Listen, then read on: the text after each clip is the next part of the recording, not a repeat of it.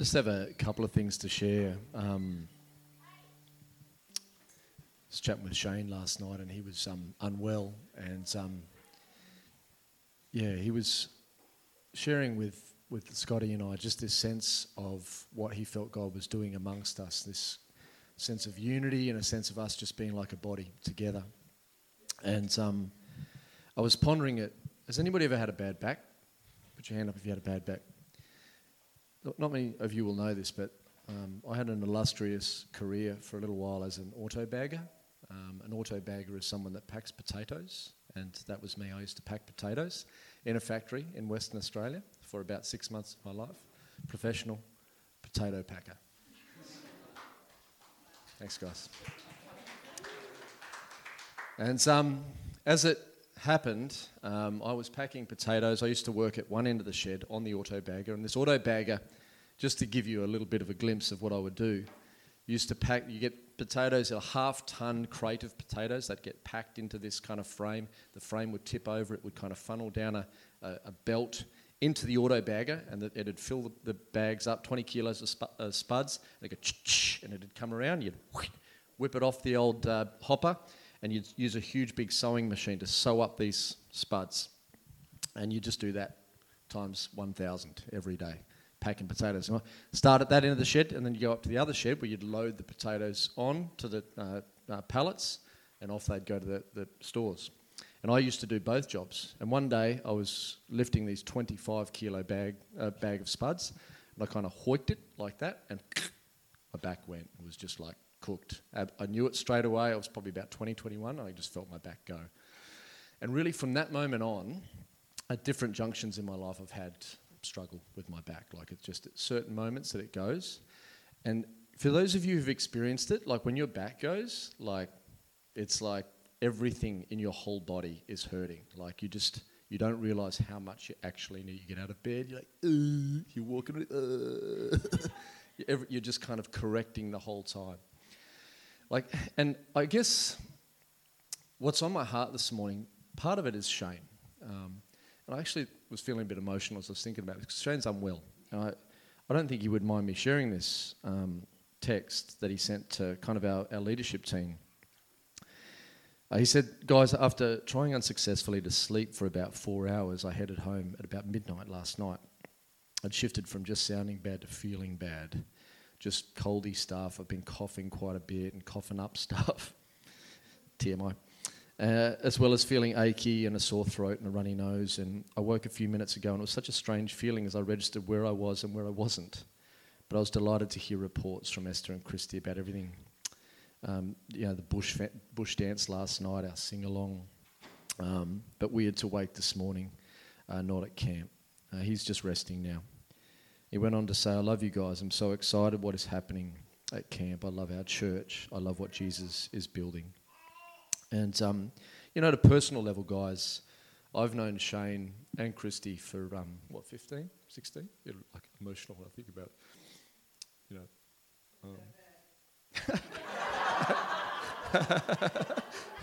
Thanks for breaking the ice, Margaret. uh, there's just a lot of life in there. You know, like I held Esther when she was born, um, and um, you know, Shane has been a brother to me, like through thick and thin. Um, I can be pretty emotional and I can be um, up and down at times, and Shane's just like he's steady. Or sometimes we run together, and I'll be like, I'm just mouth- mouthing off about things and Shane's like, hmm, you know, he's just, he's calm. He just kind of absorbs my, my chaos and stuff at times. I'm so grateful for that, you know. Um, with Christy, like he's our leader, you know. And so, like, I guess, the point for me this morning is like he's hurting. Like he's, you know, it's not like it's the end of the world. He's, he's, he's crook. Um, thank you. Um, but the sense for me is like he's part of our body, and when our body hurts, the, the sense is that we hurt. You know what I mean? Like we feel that, we, we understand that, we're aware of it, you know, and we respond to that. So I want to respond to that this morning. I want to respond by just praying for him and blessing him. Like I, you heard that word from Roger, And I know that there have been moments as a church, from a leadership perspective, where things were pretty lean here, you know, like through COVID. And, and Roger's right. You know, he said yet last night there's moments that they would have walked away. I was about to yell out, I disagree, because Shane and Christy are so tenacious that I don't think they would have, you know.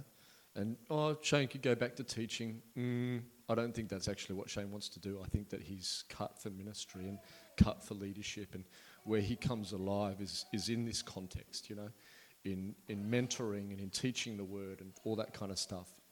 But there have definitely been moments, haven't there, you know, where it got pretty thin and these guys have hung in there. So, first of all, can we just pray for Shane this morning? Just a prayer of healing, a prayer of blessing, as that God would really meet with him in whatever capacity, you know, just really minister to him. Yeah? So let's just stand up and let's just pray for our brother. Yeah? Join with me. Let's just really like, come on, let's pray for him. Let's just declare God's goodness over Shane.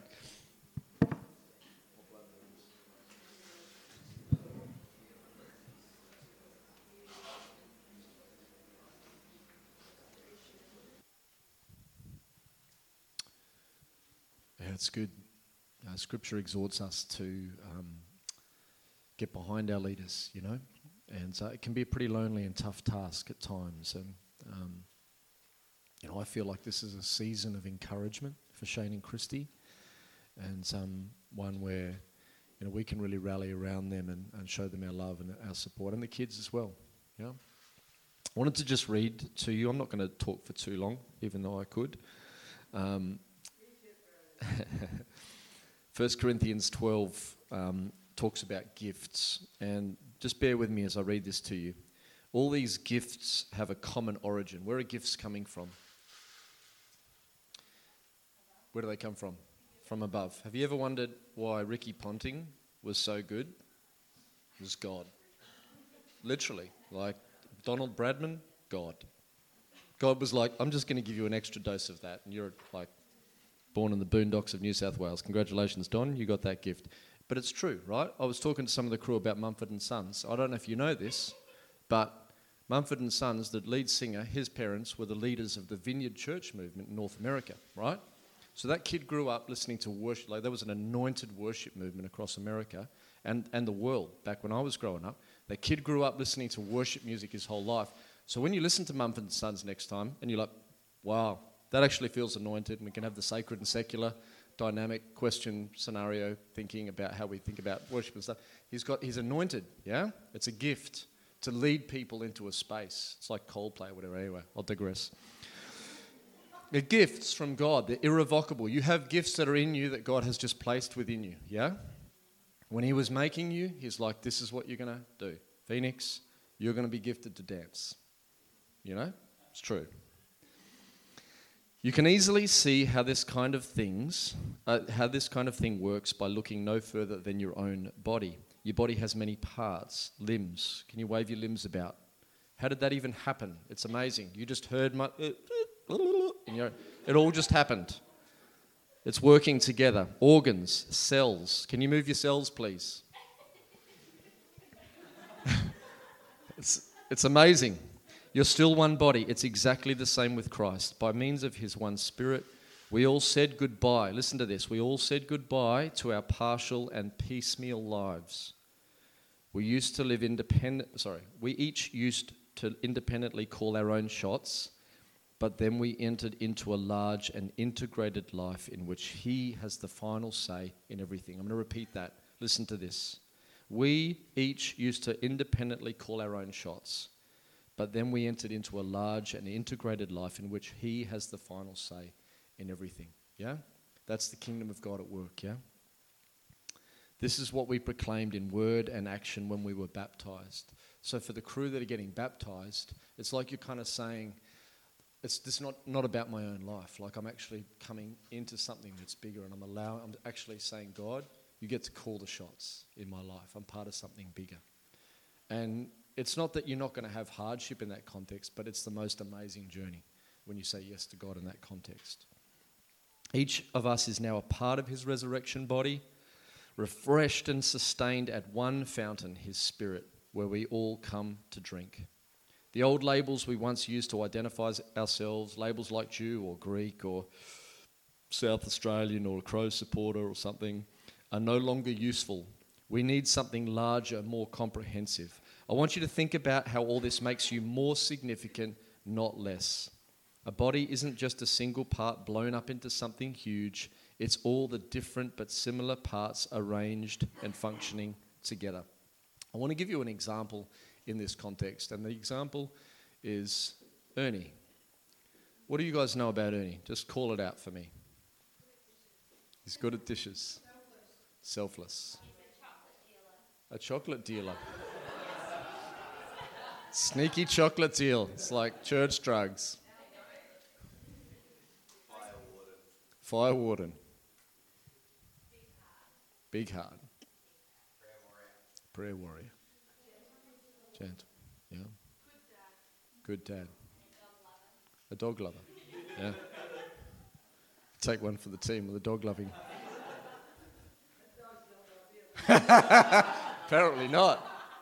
You could call it a kiss on the lip, I guess, mate.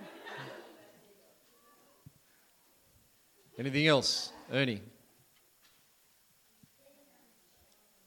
He is sitting on a chair. That's true. That's true about him as well. Yeah, pure observation right there. Prayer warrior. Yeah, incredibly hospitable. I can remember coming off a FIFO swing, a couple of weeks working 14 hours a day, and I rolled back into into the house, and Ernie just went into the kitchen and he started making me food. You know. Yeah. Would you say that Ernie's like a backbone to us? Yeah. Would you say that he's highly visible, kind of up the front, enigmatic, you know. Hi, I'm Ernie! Woohoo! It's not so much how Ernie functions, is it? But is he absolutely critical to our, our, our body? Yeah? Would we feel his loss like our back going out? Yeah? We would. We need to be aware of these things, aware of our body, aware of uh, the, the, the contributions of each of our body, yeah? I was thinking about this last night. Like, how fun was the bush dance? Like, it was amazing, right? slightly awkward, joyful, amazing fun. Like looking at each other in the eye, like, uh, uh, just look at my. this is so much fun, slightly awkward and awesome. And like, but you know when I felt the least awkward was Matilda, yeah?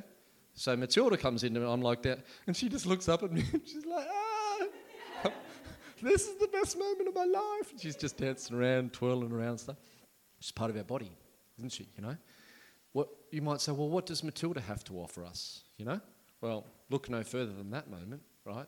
A sense of innocence and joy and just of zest for life. And like, was she insecure last night? Probably minimal. right?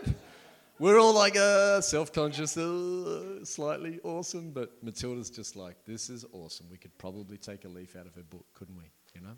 That's the body at work. We've got all these kids that are part of our body, you know?